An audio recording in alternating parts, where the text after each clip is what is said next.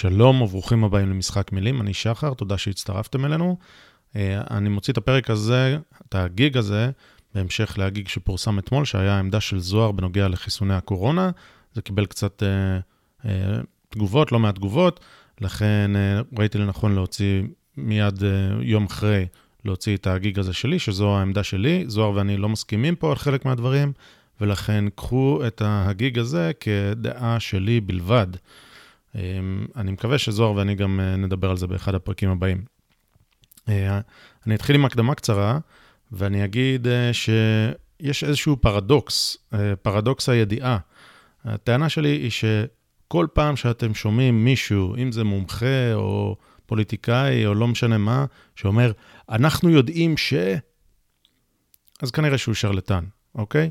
אז אנחנו יודעים שכל מי שאומר שאנחנו יודעים, הוא שרלטן. לכן זה קצת פרדוקס, זה קצת דומה ל... אה, ל... לכל כלל יש יוצא מן הכלל, זה משפט שהוא פרדוקס בפני עצמו, או פרדוקס האלוהות, אה, האם בג"ץ יכול לייצר איזשהו צו שהוא, שאפילו הוא לא יכול לבטל. אתם מכירים את הפרדוקס הזה על האלוהות. אה, ראיתם מה עשיתי שם? עוד על ההקדמה לפני הפרק והעמדה שלי, שאולי חלקה תהיה שנויה במחלוקת, אני לא יודע איך זה יתקבל. אה, אבל אני צריך להגיד שאני בסיטואציה נוחה אישית, אוקיי? אני יכול לעבוד מרחוק, אני בריא, המשפחה שלי בריאה, תודה לאל, ולי קל לדבר, והסיטואציה של אנשים אחרים היא שונה משלי, אה, וזה חשוב לזכור, לי זה חשוב לזכור, ואני רוצה שגם אתם תזכרו כשאתם מאזינים לי. אה, יותר מזה, כל העמדות שאני אגיד עכשיו, אני לא מרגיש את כובד האחריות. אני לא לוקח החלטות, בסוף אני לא אשלם את המחיר. גם אם אני טועה, אז uh, האחריות לא תיפול עליי. לכן לדבר מהיציאה זה מאוד קל. וברגע שאנשים יש להם את כובד האחריות על הכתפיים, אז ההחלטות שלהם, הנטייה שלהם uh, להיות הרבה יותר זהירות, ואני לא אגיד פחדניות כי זה לא הגון, אבל ההחלטות הן שונות בתכלית, עשויות להיות שונות בתכלית. לכן אני מודע לזה שאין לי את כובד האחריות הזה. אמ, אז גם יותר קל לי לדבר, וגם אולי גם יש לי יותר יכולת ל... לקחת, להסתכל על זה מבחינת נתונים, ולאו דווקא אה, דברים שהאחריות הזאת והמוניטין שלי אולי אה, ישפיעו על, על איך שאני רואה את הדברים. אה, ולכן זה, זה הבדל מאוד מאוד מהותי, ואני קצת לא רוצה לבקר כל כך אה, את מקבלי ההחלטות. אה, תהיה לי פה ביקורת, אבל אה, שוב, מהיציע, זה ממש קל. אז קחו את מה שאני אומר, אה, גם אם הוא מעניין או גם אם אתם מסכימים, צריך לזכור את הדבר הזה ולקחת אותו, אה, אה, את העמדה שלי בערבון מוגבל. רגע לפני שאני אתחיל את הפרק, אני נזכרתי ככה במשפט מהאספה המכוננת של ארה"ב, מה, מהכנס בווירג'יניה השני. היה, יש איזה ציטוט של פטריק הנרי, שהיה אחד הנציגים שם. נאם בפני האספה, שהיה שם אה, ג'פרסון ווושינגטון וזה, והוא אמר, Give me liberty or, give me death, תנו לי חירות או תנו לי מוות. אבל הייתה שם איזה כוכבית, אז הלכתי והסתכלתי באותיות הקטנות, ומסתבר שבציטוט אומרים, אה, תנו לי חירות או תנו לי מוות, אלא אם כן יש איזשהו וירוס עם אחוז תמותה של פחות מ-1%, אז קחו לי את העבודה, קחו לי את הזכויות, תנעלו אותי בתוך הבית, תמנעו ממני לפגוש את המשפחה והחברים, ואל תיתנו לי גם לחנך את הילדים שלי. זה בגדול מה שהוא אמר בציטוט עם הכוכבית והאותיות הקטנות. אה, וכן, אה, קצת קליק אה, בייט אולי, רוצים לשמוע את שאר העמדות שלי? קדימה. זה הזמן לשחק את המשחק. time to play the game. Time to play the game!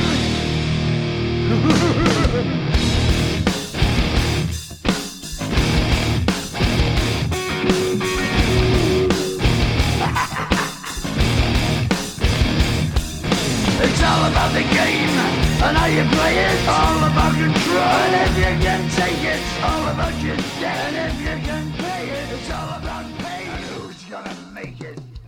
אוקיי, okay, אז יש לי לא מעט להגיד, אה, מעניין כמה זמן יצא הגיג הזה, ופשוט נתחיל. אני רוצה ל... לייצר איזשהו, איזושהי הבנה כללית כזאת, או איזושהי טענה, שאני תחזור לאורך כל הגיג הזה, אה, והיא ההבחנה או ההבדל המשמעותי שיש בין אה, עיקרון מדעי או תוצאות ניסוי מדעי כלשהו אה, לבין מדיניות, אוקיי? בואו ניתן דוגמה שרוב המאזינים פה יכירו אותה כבר. אה, אני מדבר על גביית מיסים, אוקיי? לכאורה, במעבדה, זה מתמטיקה, זו מתמטיקה מאוד פשוטה, נכון? אם אני אעלה מיסים, יהיה לי יותר הכנסות למדינה. אם אני אוריד מיסים, יהיו לי פחות הכנסות למדינה. אבל מה? מדיניות זה שונה ממתמטיקה. ומדיניות ומדינאות. ומה אנחנו יודעים? שאם מעלים מיסים מעל רף מסוים, בסדר? זה לא תמיד נכון, אבל מעל רף מסוים, אנשים פשוט מפסיקים לשלם מיסים, מוצאים דרכים להתחמק, עושים שוק שחור, והכנסות המדינה לא עולות בצורה לינארית, זה, אנחנו, זה ודאי מניסיון העבר, וגם במקרים מסוימים אפילו ירד, והפוך.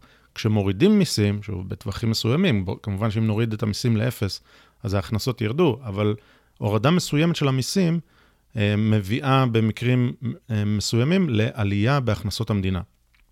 וזה כי פשוט אנשים, יש להם יותר תמריץ לעבוד, ליזום, לפתוח חברות, אה, אולי גם, לא יודע, לשלם משכורות יותר טובות לעובדים שלהם וכולי וכולי, כי יש להם פחות נטל מס. ולכן, אה, יש הבדל בין המתמטיקה המדעית היבשה, בסדר? אה, כמות אנשים כפול, אה, כפול אחוז המס, לבין המדיניות ואיך שאנשים ואוכלוסייה מתמודדת איתם.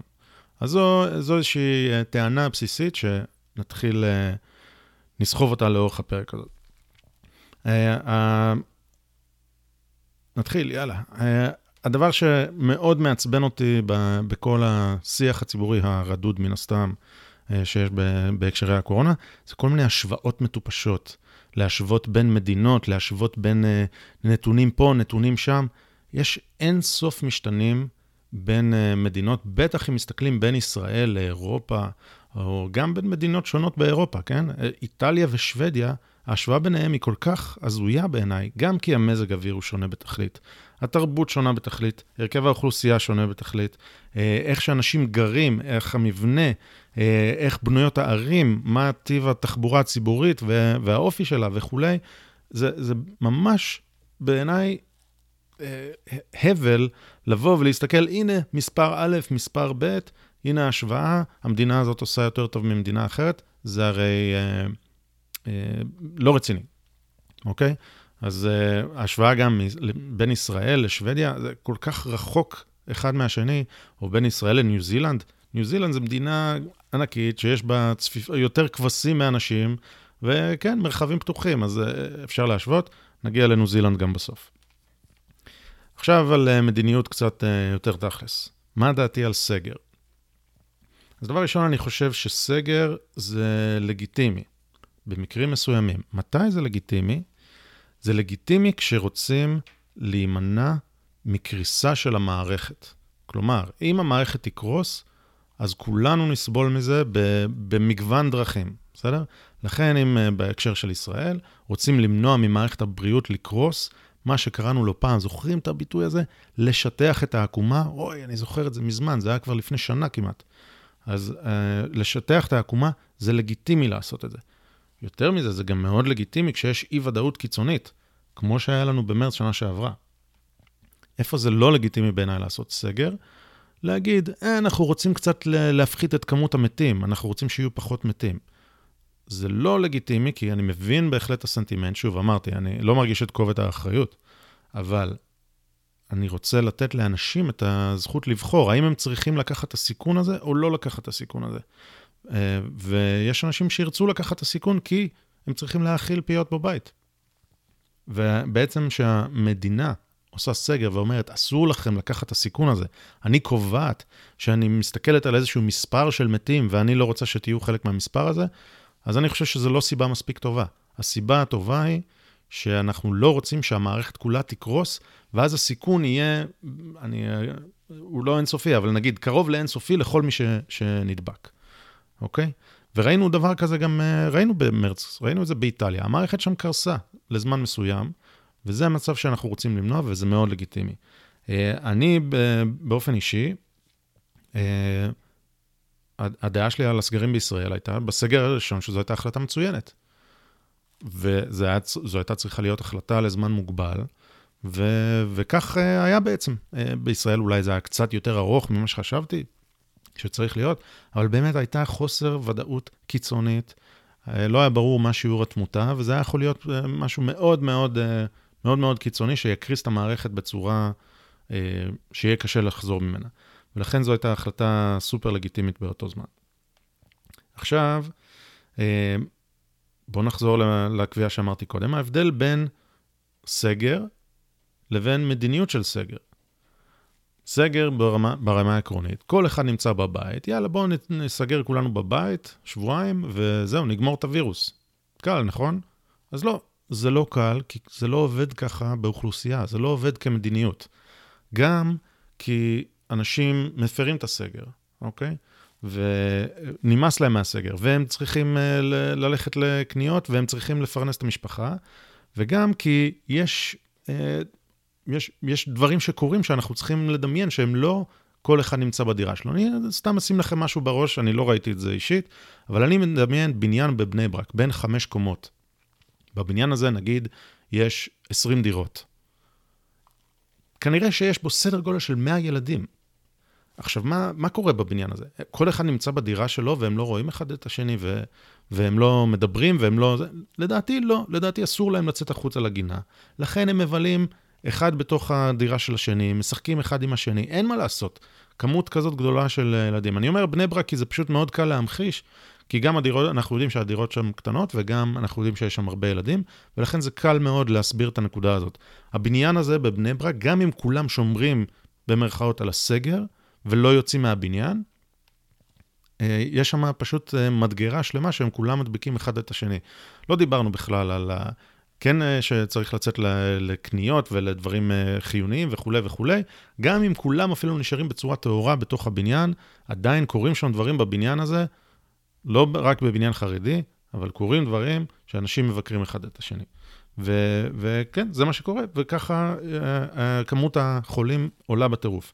לכן זה מאוד שונה מאשר uh, העיקרון הזה של כל אחד נמצא בבית שלו. Um, בנוסף, יש את העייפות קורונה הזאת, אנחנו כבר שנה בפנים. למה הסגר הראשון עבד והסגר הנוכחי לא כל כך עבד? אני חושב שזה בגלל ההבדל בין מדיניות לבין העיקרון של סגר. בסגר הראשון היה פחד, הייתה, היה שיתוף פעולה קיצוני, אה, לטובה, אני אומר. ובאמת התחלואה ירדה מאוד, אה, בצורה מאוד חדה. גם בסגר השני כנראה שהיה משהו דומה. בסגר השלישי כבר גם אנשים התעייפו, גם הם ראו את האור בקצה המנהרה עם החיסונים, גם אה, אה, הסגר היה כזה חצי נושם וזה, וכל אחד עשה מה שבא לו, וגם כל אוכלוסייה הצביעה על, על רעותה, ואמרה, הם, אלה לא עושים, אלה לא עושים. אני מכיר אנשים אישית שפשוט לא עמדו בתנאי הסגר ואמרו, בסדר, אני נזהר, זה בסדר, אני, אני לא חייב... אה, אני, אני, לא, אני לא עושה את מה שההנחיה, כי אני בסדר, אני, אני בסדר, לא כמו האחרים האלה, אני בסדר. אבל זה מה שקורה באוכלוסייה, אין מה לעשות. ואכיפה, תגידו, לא, צריך להגביר את האכיפה, בולשיט. אי אפשר להגביר את האכיפה, יש מיליוני אזרחים וכמות הרבה יותר קטנה מזה של שוטרים, בישראל גם הכמות היא קטנה באופן מיוחד. אי אפשר לאכוף. אם האזרחים קמים כנגד המדינה, המדינה לא יכולה לעשות שום דבר. אה, אז זה ההבדל בין, אה, בין הסגר הראשון לאחרון, וזה, ולכן המדיניות של סגר כרגע לא תעבוד יותר, בטח בישראל, שהחיסונים אה, הם, הם כל כך, כבר התפוצה שלהם כל כך רחבה, ואנשים כבר לא, לא יסבלו עוד סגר. עכשיו, האם סגרים בכלל עובדים? זו שאלה, אנחנו לא יודעים את זה בוודאות. אנחנו יודעים את זה על הסגר הראשון שהיה בישראל, שהוא עבד ככל הנראה, אבל לאורך זמן, התשובה היא ממש לא חד משמעית. אני לא אגיד לכם שאני יודע מה עובד או לא עובד, אבל אם אתם טוענים שזה עובד לאורך זמן, אז אתם חייבים להסביר לי את פלורידה, אוקיי? דיברתי על זה שההשוואות הן לא כל כך טובות, אבל פלורידה היא מדינה אחת בתוך ארצות הברית. יש הרבה מדינות, יש כל מיני מדינות עם מזג אוויר מאוד דומה לשלה. התרבות בפלורידה דומה מאוד למדינות אחרות בארצות הברית. והנתונים שם, אתם לא יכולים להסביר אותם אה, אם אתם חושבים שרק סגר עובד. כי יש לנו מדינות רבות, כמו ניו יורק, כמו קליפורניה, ניקח את קליפורניה כי יש לה מזג אוויר דומה, לפחות באזור לוס אנג'לס. בקליפורניה הסגרים היו קיצוניים במשך זמן רב, סגרו עסקים, סגרו מסעדות, אה, לא אפשרו תנועה, סגרו את הים, עשו הכל. ובפלורידה לא עשו כמעט כלום. בגדול המושל אמר, אה, רון דה סנטיס אמר, אני נותן, לא, לא סוגר, ראיתי את המחקרים, המחקרים לא, לא רמזו שאני צריך לעשות סגר, לא הסבירו ושכנעו אותי, אני נותן את האחריות לאזרחים, ואנחנו אה, ניתן להם את הפלטפורמה להמשיך לעבוד, אנחנו נשמור על האוכלוסייה בסיכון, והמספרים של פלורידה טובים בהרבה מהרבה מדינות בארצות הברית. עכשיו, פלורידה, אני מזכיר לכם, זו המדינה אולי הכי, הכי מבוגרת, הכי זקנה בארצות הברית. כל הזקנים אה, יורדים לשם, נכון? אנחנו מכירים את זה. אבל, ולכן אנחנו מצפים שהתמותה שם תהיה מאוד גבוהה. אבל היא כרגע, נכון להיום, מקום 27 מבחינת תמותה בארצות הברית, לנפש. אי אפשר להסביר את זה בסגר, אה, זו האופציה היחידה. אוקיי, עברנו הלאה. מסכות.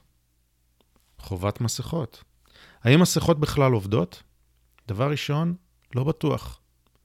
כן, אני אה, חושב שלא צריך לפקפק יותר מדי בזה, שמסכות בטווח הקצר אה, עובדות בזה שהן חוסמות חלק מהאוויר שיוצא ואין אה, תרסיס קדימה וכולי.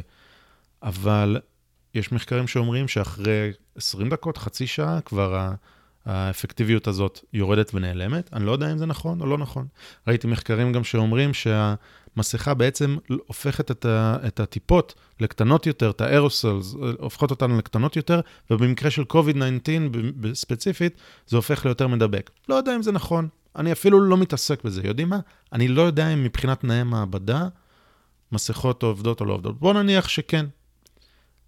אבל שוב, יש הבדל בין מדיניות לבין תנאי המעבדה. מה קורה כש, כשנמצאים יום שלם עם מסכה? נוגעים במסכה, היא נופלת קצת, עושים פה, עושים שם, מסדרים אותה על האף והכול, ולכן זה לא תנאי מעבדה כבר. יש פה התנהלות יומיומית שכוללת אה, עבודה לא סטרילית עם משהו שאמור להגן על עצמ... עליכם בצורה יחסית סטרילית.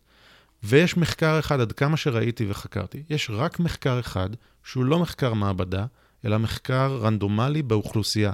והוא קרה בדנמרק, ושם ראו שאין אפקטיביות משמעותית ללביש, ללבישת מסכות, שאין הבדל סטטיסטי משמעותי.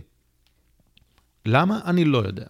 אבל זה המחקר היחיד שאני מצאתי. אם תמצאו עוד, יופי.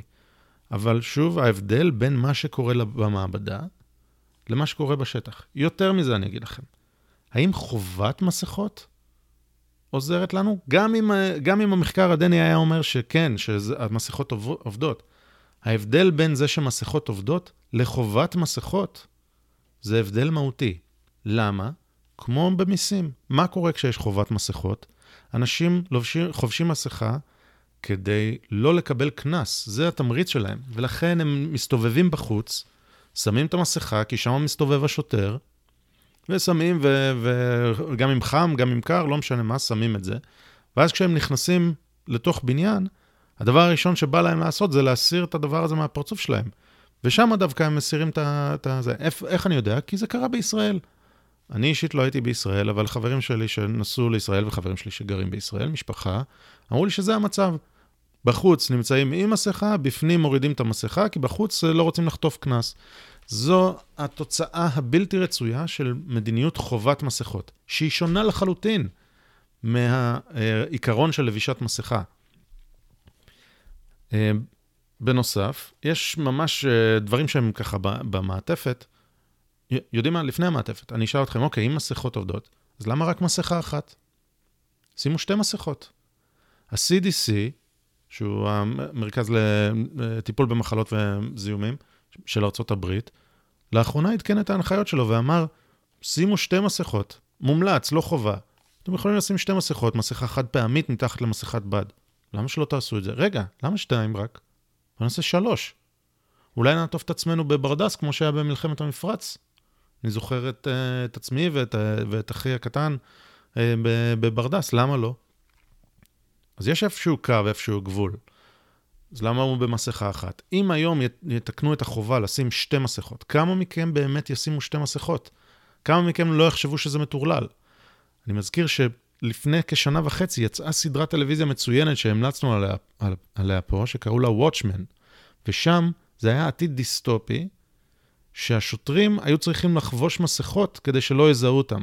היום, מי שלא חובש, כל מי שחובש מסכה, זה נראה לנו נורמלי, ומי שלא חובש מסכה הוא כאילו הבן אדם המשוגע. אני חושב שזה זה אחד הדברים שהכי מפריעים לי, שאנחנו כולנו אה, עם המסכה הזאת כל הזמן, אני רואה אנשים גם שמסתובבים בחוץ לבד לגמרי, או שנמצאים מול המחשב שלהם עם אה, מסכה, אה, לבד בזום, או שעושים התעמלות, רצים עם מסכה, זה נראה לי פשוט מטורף. זהו, עכשיו, דברים במעטפת, כן? המסכה, למה יש הרבה אנשים שעושים את מה שאמרתי? המסכה הפכה להצהרה פוליטית. הצהרה פוליטית תמידית, זה כמו ללכת עם שלט, עם שלט, במיוחד בארצות הברית, כן? כשאני הולך עם מסכה, מחמיר, זה כאילו אני הולך עם שלט ביידן-הריס על הראש. והפוך, כשאני נכנס לסופרמרקט בלי מסכה, אני מיד uh, מגה, Make America Great Again. אז זה ממש הופך, את, במבט, כולם הפכו ליריבים פוליטיים וזה יצר כסח וזה. איך אפשר לפתור את זה? אני לא יודע, אבל זה ממש תוצאה בלתי רצויה וממש מעצבנת שקורית בארצות הברית, ואני מניח שגם בישראל יש, מה, יש מהדבר הזה. Um, אוקיי. Uh, כמובן, לא אמרתי, יש גם סכנות לחבישת מסכות, כן?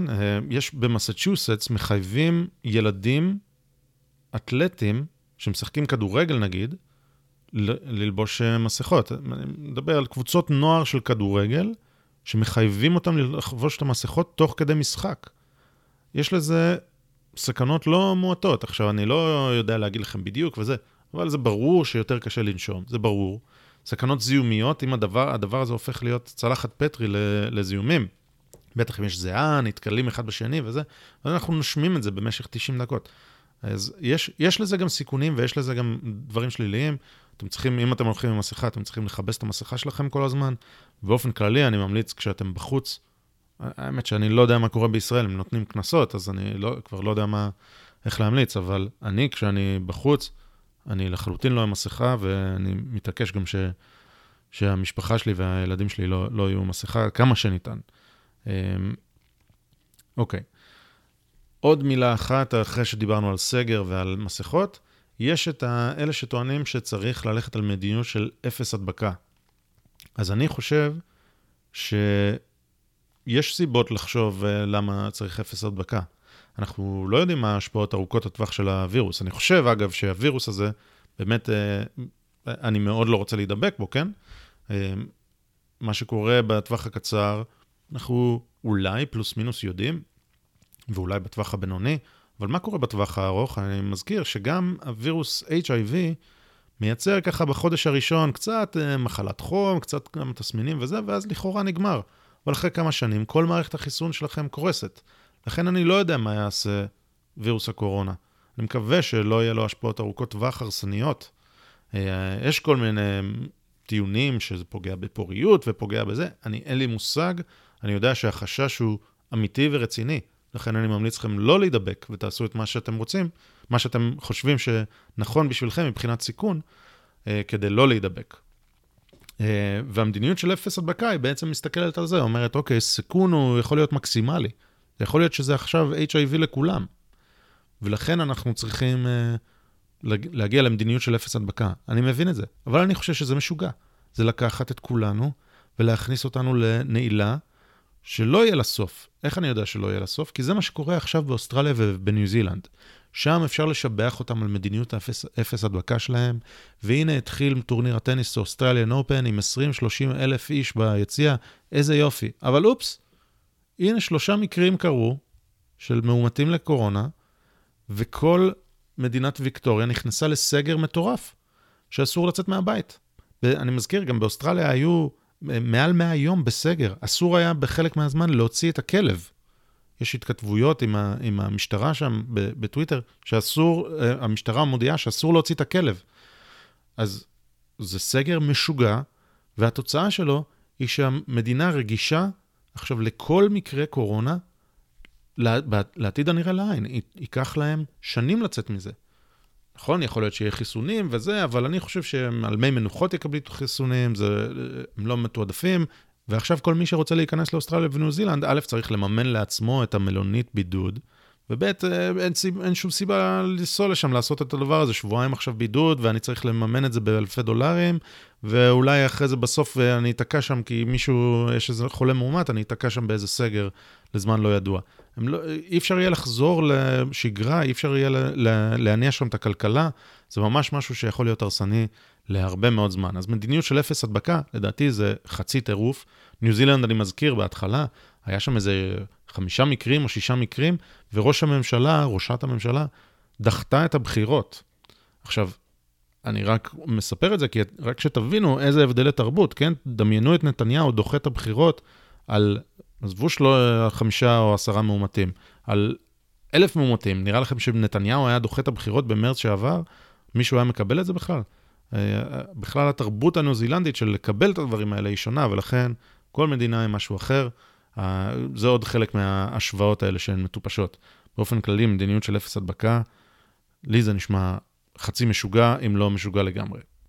עכשיו, אנחנו מדברים פה לפעמים על ההפללה של הפוליטיקה, אה, כמה שזה מסוכן, אבל פה מדובר על, אה, על הפללת החיים, כן? אה, ללכת לעבוד או לצאת החוצה מה, מהבית יותר מאלף מטר, או לא משנה מה, מה הכלל הרלוונטי באותה עת.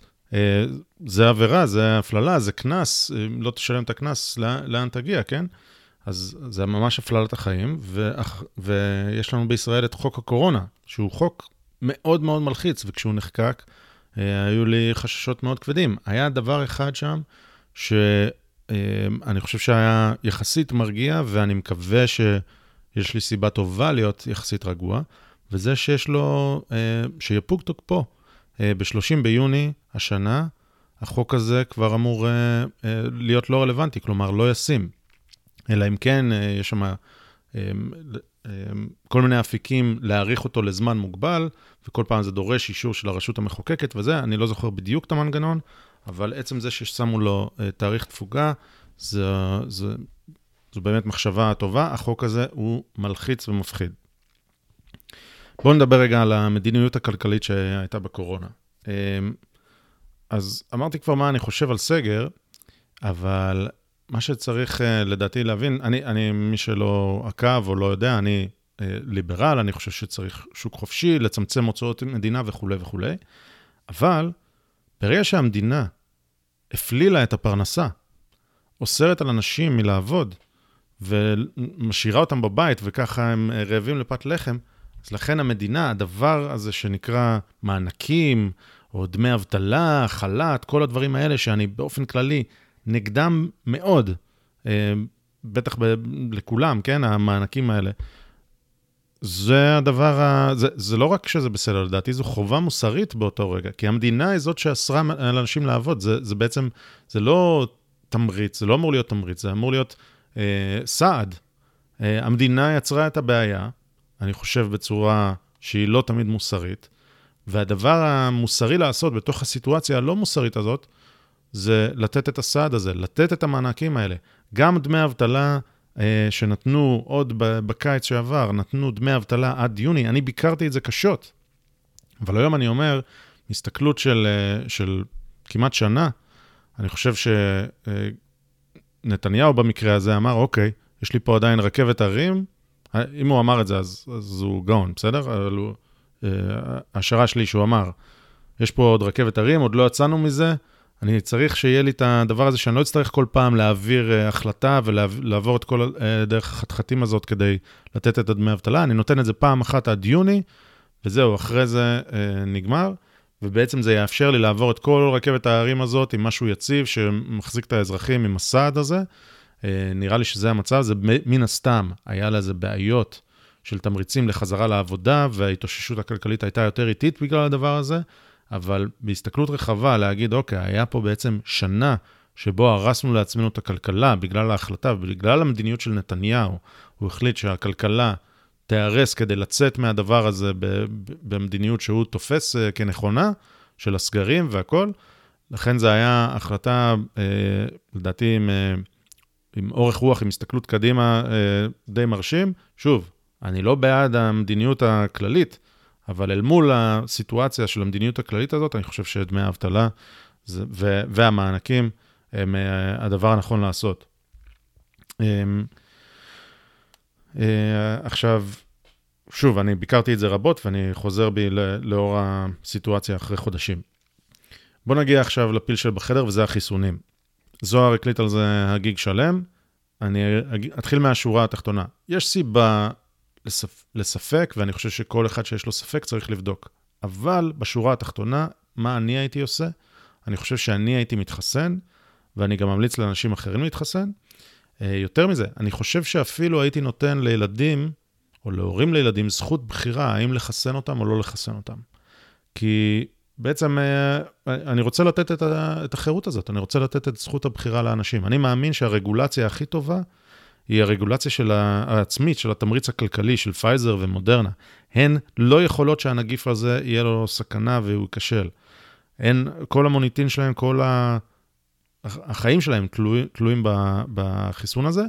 ואני אגב לא חושב שאף אחד מאלה שחוששים מהחיסון, חושב שפייזר או מודרנה, חוץ מההזויים, כן? אף אחד לא חושב שהם מנסים לעשות משהו רע, אלא חוששים מזה שלא בדקו בעצם את כל הדברים. אז נכון, המקום לספק הוא מכיוון שלא עשו את כל הבדיקות. לא עשו בדיקות על ילדים, לא עשו בדיקות על נשים הרות, אה, ובטח שלא היה זמן בשביל לבדוק השפעות ארוכות טווח. אבל כמו שאמרתי, אנחנו גם לא יודעים מה ההשפעות ארוכות הטווח של הווירוס, והן עשויות להיות הרבה יותר הרסניות. וכן, יכול להיות שגם החיסון הזה, בסבירות מסוימת, יכול להיות שגם לא יהיו, אה, יהיו אה, השלכות ארוכות טווח שהן לא טובות. אני חושב שאנשים צריכים לשקול את זה, ואני, אם הייתי צריך אה, לשקול במשפחה שלי, הייתי מתחסן בעצמי. לשמחתי, אני לא צריך ממש לחשוב על זה, כי שוב, אני בסיטואציה שנוח לי ואני סיכון הדבקה מאוד נמוך, כי אני לא, אה, אני יכול לעבוד מהבית והכול, ואני גם בארצות הברית, ופה החיסונים אה, מתנהלים בעצלתיים, ואני אפילו בכלל לא בודק אפילו מתי המקום שלי בתור, כי זה לא רלוונטי. אה, בישראל המהלך חיסונים היה מאוד מרשים ומאוד מהיר, וכולם התמודדו עם הדילמה הזאת מאוד מהר. לדעתי, אני, אם הייתי שם, הייתי מתחסן. לגבי ילדיי, אם הייתה אופציה לבקש להתחסן או לא לילדים, אז האמת שאני לא יודע מה הייתי עושה, אבל אני חושב שהאפשרות הזאת צריכה להיות עבור הורים שלא רוצים לקחת את הסיכון לילדים שלהם. כי אני מזכיר שכשנחזור ללימודים, אז הילדים בסיכון להידבק, ומה קורה לילדים האלה בטווח הארוך? אנחנו לא יודעים.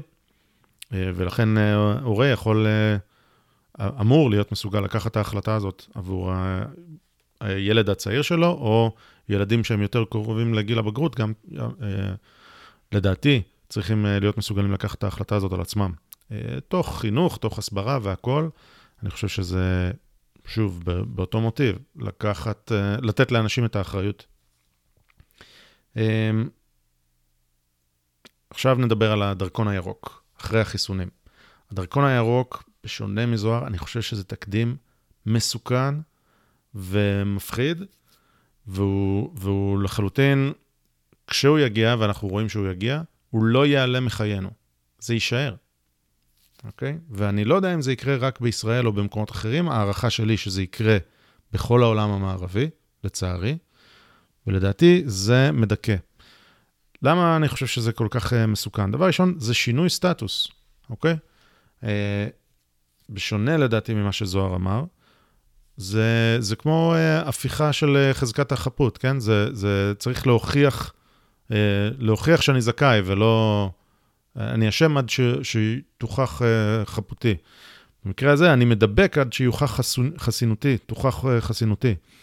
בשונה מעישון או רישיון נהיגה, שאתה רוצה לעשות משהו אקטיבי, ולכן יכולים להגיד לך, לא, לא פה, חוץ מזה שאתה יכול ללכת למקום אחר לעשות, ויש לנו מתחמים אחרים, אז פה אתה לא עושה משהו אקטיבי, אתה רק רוצה להתקיים. אתה רק רוצה לממש את חופש התנועה שלך או זה, ולכן אה, זה שונה מאוד.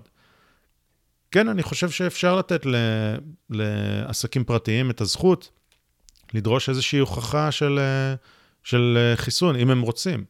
כי זה העסק הפרטי שלהם, והם לא רוצים לקחת סיכון בעסק הפרטי, או ליצור איזשהו מרחב מוגן בעסק הפרטי שלהם. אבל עצם זה שהממשלה משתפת עם זה פעולה ותייצר את הדרכון הירוק הזה ומאגר מידע, אגב, גם מאגר המידע כנראה שיחלקו אותו ברמה הבינלאומית, ולמה שזה יהיה רק קורונה, בעתיד יוסיפו לנו עוד חיסונים שם, חצבת ושפעת וזה, למה שלא נצבור פה זה? אה, אז, אז זה, זה מה ש, שיהיה, שמצפה לנו. בעצם המרחב הציבורי יהפוך, אה, במקום שהוא יהיה מרחב ציבורי, הוא יהפוך לקולנוע. אתה חייב כרטיס כדי להיכנס לקולנוע, נכון? זה לא פתוח לך, אלא אם כן קנית כרטיס. אז גם פה המרחב הציבורי שלך יהפוך כמו לקולנוע, ולכן זה שינוי סטטוס, זה הפיכה של הפרדיגמה. אה, הדוגמה של המאבטח בכניסה, שזוהר אמר, זה הרי גם כשנכנסים לקניון, היום מאבטח פוגע לי בזכויות, הוא מחטט לי בתיק, נכון? אה, וזה אותו דבר, הוא יחטט לי בתיק ויבקש דרכון ירוק. אז זו נקודה חזקה, אבל אני חושב שהיא בדיוק דוגמה לא טובה.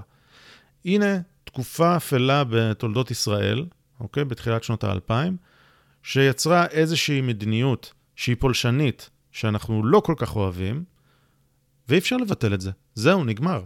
המאבטח הזה נשאר איתנו לנצח. כך גם uh, בטיסה. אנחנו כולנו צריכים להוריד את הנעליים בגלל איזה קוקו שהיה לו, לא יודע, כמה גרם חומר נפץ בנעל. אז אי אפשר לקחת את הדברים האלה אחורה. אנחנו לעולם נוריד את הנעליים בשדה תעופה, גם, גם כשנהיה בני 70 ו-80. לכן זו דוגמה מצוינת לאיך הדברים האלה לא הולכים אחורה. והדרכון הירוק, ברגע שהוא יגיע, הוא יהיה איתנו להישאר, וזה דיכאון. אה, אני חושב שהרכבת הזאת על סף כבר נסעה, אני לא חושב שאפשר, אה, שאפשר אה, לשנות את הכיוון שלה, ונתניהו גם התבטא על זה, אם אני לא טועה, התבטא על זה מספר פעמים. אני חושב שזה תקדים מאוד מאוד מטריד. נסכם רגע באיזושהי אמירה כללית. אני חושב שכל השנה הזאת, שוב, אני מזכיר, דיברו איתנו על שבועיים לשטח את העקומה, זוכרים? שבועיים לשטח את העקומה. אנחנו כבר שנה אחר כך. ועדיין מדברים בהרבה מקומות בעולם, בישראל כנראה בשאיפה זה הסגר האחרון, אבל בגרמניה, באנגליה, במקומות רבים בארצות הברית, ניו יורק, אה, קליפורניה ומדינות שלנו, מישיגן, ניו ג'רזי, יש מגבלות ויש אה, מסצ'וסט, יש מגבלות ויש אה, ממש פגיעה בחירות ובזכויות של אנשים בשביל הדבר הזה. הרבה פעמים, תוך, אומרים באופן כללי, אנחנו עוקבים אחרי המדע, אבל בעצם אין מדע ויש בולשיט. ו, ובאופן ודאי יש פה משחק פוליטי, יש פה uh, virtue signaling או grand standing של uh, משחק פוליטי. צד אחד נגד, אז צד אחד חייב להיות בעד. Uh, אני חושב שהדוגמה הבולטת לכך היא שבארצות הברית הצד הימני הוא נגד הסגרים והצד השמאלי בעד הסגרים, ובישראל זה הפוך. לפי uh, נטייתו של המנהיג, האהוב או השנוא, ככה הציבור נוטה.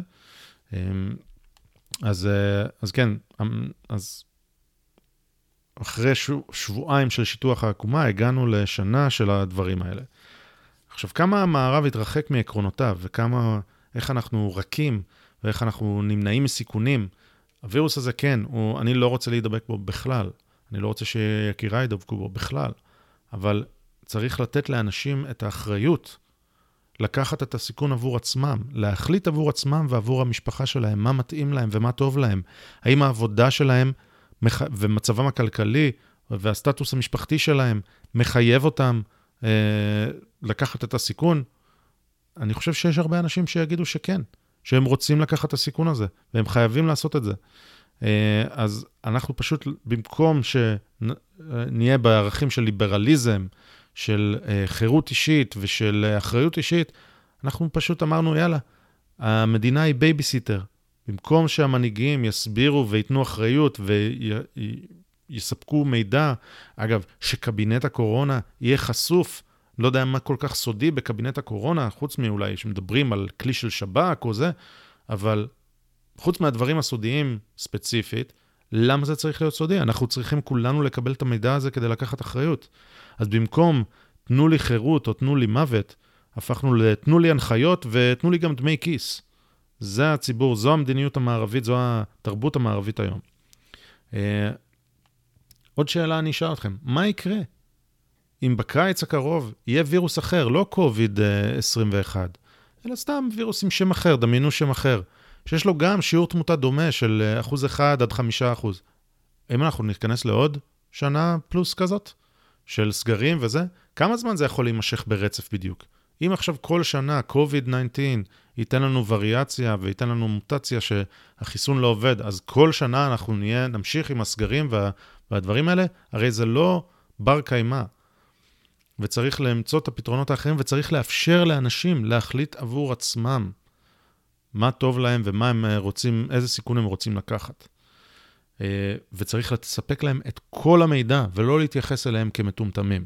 אני יודע שיש הרבה אנשים שמתנהגים כעדר. השנה האחרונה הוכיחה את זה, בין השאר. אבל אנחנו צריכים לסמוך על אנשים. אני בתור מישהו שכן, יחסית מרגיש מסוגל לאבד את המידע הזה וללכת ולחקור, ויש לי את הרצון, את הזמן, את המוטיבציה, ואז אני יכול לדבר עם הקרובים אליי ולשכנע אותם. לא הכל זה באחריותו של פרויקטור הקורונה או זה, שאנשים חושבים שהוא הפך גם לאיזה צר, כן? ברגע ששמים פרויקט קורונה, איך זה שהממשלה לא נותנת לו לעבוד? כי הוא לא צר, כן? הוא פרויקטור קורונה, ובסוף נבחרי הציבור צריכים להחליט מה מממשים מהתוכנית שלו ומה לא. דילגתי פה מנושא לנושא. אבל שוב, ת, מה תחשבו, מה הייתם עושים, או מה צריך לעשות, אם כל הזמן ישמרו רצף כאלה, וירוסים, שהם קשים, מטרידים כאלה, אבל הם לא הורגים את כל האוכלוסייה. האם אנחנו צריכים כל, ה... כל החיים שלנו להישאר בבית ושהמנהיג ייתן לנו מענקים? אני חושב שכשזאת הסיטואציה, אתם מבינים שזה לא בר קיימא. המילה האחרונה שלי לסיום, משפטים אחרונים, זה שאני חושב שיש הרבה מאוד דיקטטורים בהווה ובעתיד, שמסתכלים על השנה הזאת ורושמים, והם מאוד מבסוטים. כמה קל לגרום למערביים האלה לוותר על כל החירויות שלהם, להתחיל לרדות אחד בשני על זה שלא שמתם מסכה, או על זה שלא הקשבתם להנחיות, ממש לעשות, אה, להנגיח אותם אלה באלה. כמה זה קל. אה, ואני חושב שבסין מאוד מבסוטים, גם אם זה אה, היה להם בטעות. אגב, השתיקו גם את זה, כן? הווירוס, ככל הנראה, לא הגיע מהשוק, אלא הגיע ממכון מחקר, שבהתחלה זה היה קונספירציה מטורפת, אבל היום יש כבר הרבה דיווחים, כולל דיווחים רשמיים מגורמי מודיעין במדינות שונות, שאומרים שזו האופציה הסבירה. אה, אז הסינים, גם אם זה היה להם בטעות לחלוטין, זה ברח להם מהמכון הזה, מהמכון המחקר הזה בטעות, הם מחככים ידיהם בהנאה. או, אוקיי, כל כך קל. אז אנחנו צריכים לחשוב על זה ולדאוג שזה לא יהיה קל. לא קל, לא אמור להיות קל לקחת את החירויות שלנו. אנחנו בני חורין, ואנחנו לא צריכים לוותר על הדברים האלה כל כך בקלות. זהו, דרמטי, הגיג ארוך. אני מאוד אשמח לתגובות. אם הגיג של זוהר נתן, קיבל הרבה תגובות, אז אולי גם הגיג שלי אה, יעורר אה, סערה. אה, אני אשמח לכל אה, טענה או התנגדות או הסכמה או מה שלא תרצו. תמיד, אה, תמיד טוב לקבל פידבק, לכאן או לכאן. עד הפעם הבאה, תודה רבה.